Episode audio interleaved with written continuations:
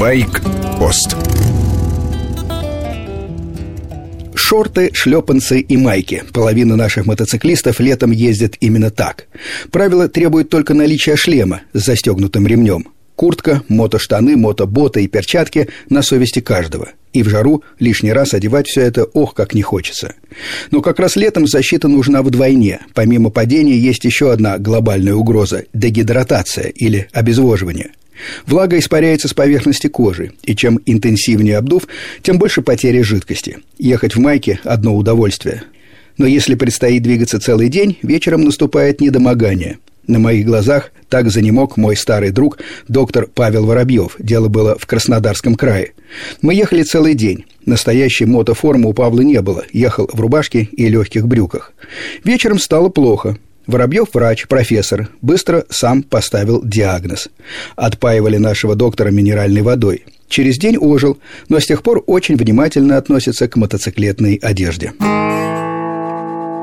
Мотоциклисты просят водителей машин всегда включать поворотники перед маневром. Разговор старый. В этом году в начале сезона в Москве даже стояли щиты социальной рекламы «Подмигни мотоциклисту».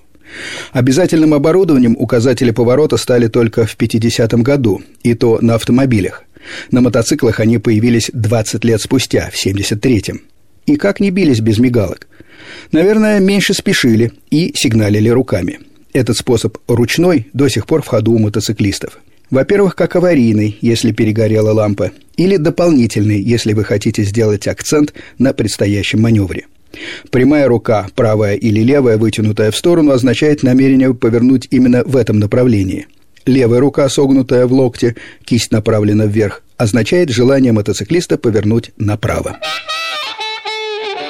Мотоклуб «Ночные волки» приглашает всех, кто умеет ездить на мотоциклах, отправиться в Севастополь. Мы не байкеры, мы русские мотоциклисты. Такой девиз висит на сайте клуба. В год присоединения Крыма к России акция будет особенно масштабной. Сбор утром во вторник у штаб-квартиры «Волков» в Москве. Ожидается, что в колонну выстроится более тысячи участников. Кульминацией станет грандиозный концерт и шоу, место проведения, как и в прошлые годы, гора Гасфорта под Севастополем. Зрителей без мотоциклов туда будут доставлять городским транспортом. С вами был Сергей Фонтон, старший. Часовую программу «Байкпост» слушайте по воскресеньям с часу до двух дня.